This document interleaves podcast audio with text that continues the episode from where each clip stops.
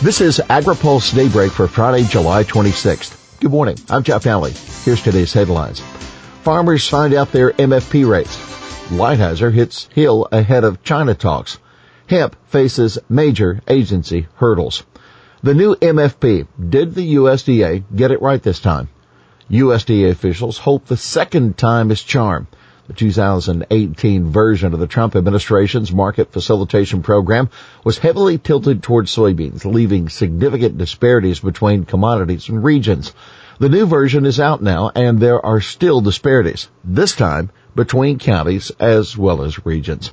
The county payment rates vary from $15 an acre all the way up to 150 an acre, and there are significant variations between neighboring counties and farmers within a county are going to get different payments if some could get their crops planted and others couldn't. Why it matters?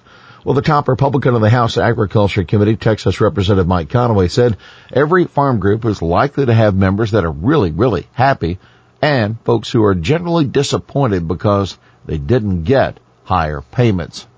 Iowa farmer Wayne Fredericks, a board member of the American Soybean Association, said he was satisfied with the package after a briefing by Bill Northey, USDA Undersecretary for Farm Production and Conservation. The meeting, quote, gave me confidence that they were trying to be very fair, Fredericks told AgriPulse. They were trying to really identify groups that were hurt, so I'm not going to argue with that fact. By the way, House Agriculture's Collin Peterson says he was assured by USDA officials at a committee briefing on Thursday that they would release the data used to develop the county rates. New MFP spreads the benefits. Specialty crops like hazelnuts, pistachios, and walnuts didn't get the attention that row crops did in the USDA's first trade aid package, but that's changed this time around.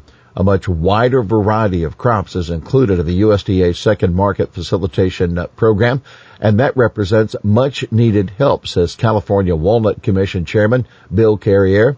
We are appreciative to receive some relief for our growers who have been suffering from suppressed pricing since tariff retaliation began, Carrier said. Producers of walnuts as well as almonds, hazelnuts, macadamia nuts, pecans, and pistachios will receive $146 an acre under the new MFP. Cranberries, ginseng, sweet cherries, and table grapes will all receive payments based on pounds of production.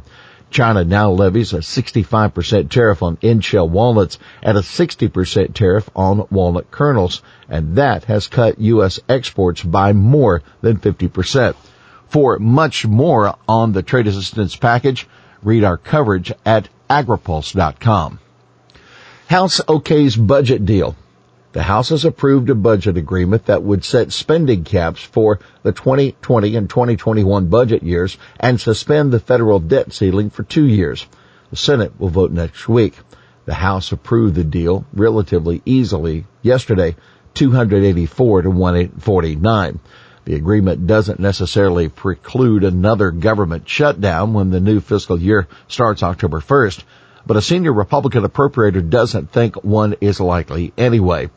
Representative Tom Cole of Oklahoma said the fact that we came to a deal here suggests to me that no one wants to relive a government shutdown. The House and Senate Appropriation Committee still need to agree on spending limits for individual funding bills for FY20. Lighthizer meeting lawmakers on USMCA.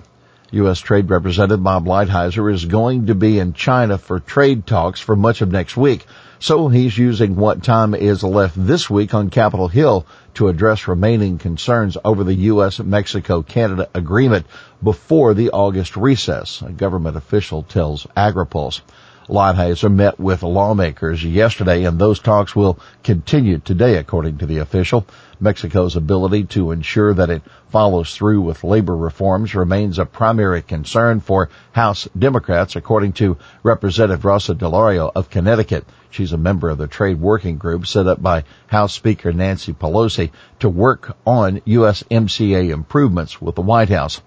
Mexico's government is sincere about improving labor standards that would in turn help prevent U.S. companies from sending factories south of the border. But enforcement measures are still needed to be added to the USMCA, she told AgriPulse. Hemp growers face major government hurdles. Senate hearing yesterday on industrial hemp has underscored the difficulty of the task facing federal agencies trying to implement provisions of the 2018 Farm Bill so growers will be able to plant hemp next spring. One of the biggest obstacles facing growers is getting FDA to legalize the use of cannabidiol or CBD in food and dietary supplements.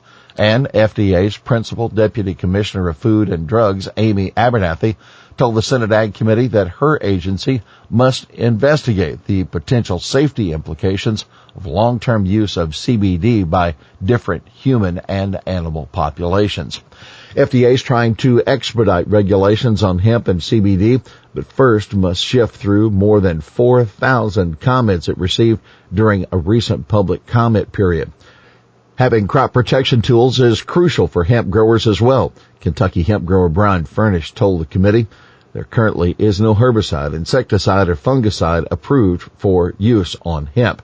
EPA's Assistant Administrator for Chemical Safety and Prevention, Alexandra Dunn, said her agency has received 10 requests from pesticide registrants to allow hemp to already existing labels. An interim final rule from USDA is now under interagency review at the Office of Management and Budget. Greg Ibach, Undersecretary for Marketing and Regulatory Programs, said he expected the rule to be out by early to mid fall. GAO, USDA Nutrition Ed needs improvement. USDA needs to do better coordinate its nutrition education efforts in order to avoid overlap and duplication. That according to the Government Accountability Office. According to the USDA officials on hand, coordinating nutrition education efforts has not been a priority in recent years and there is no dedicated leader for them, GAO says. This has resulted in limited coordination across USDA's nutrition education programs, including programs with similar target populations.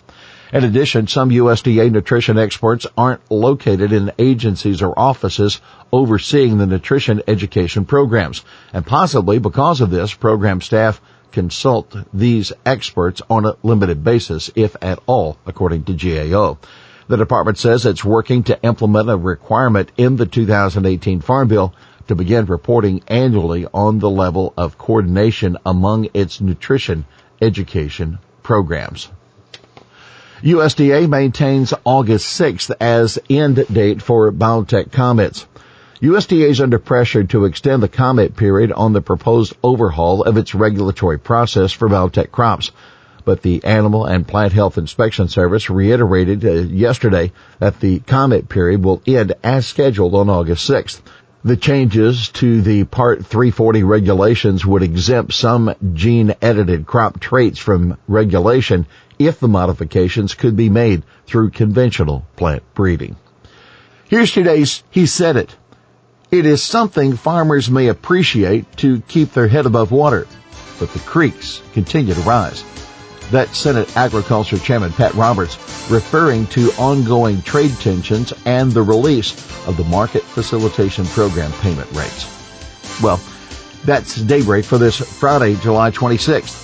For the latest news out of Washington, D.C., visit agripulse.com. For AgriPulse Daybreak, I'm Jeff Alley.